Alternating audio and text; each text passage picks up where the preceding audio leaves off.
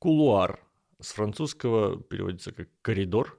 Обычно так называют всякие подсобные служебные помещения э, в государственных зданиях, может быть, в театрах или концертных холлах. Кулуарные решения или обсуждения – это неофициальные договоренности, закулисные сделки власть имущих, которые частенько случаются как раз-таки в этих самых коридорах.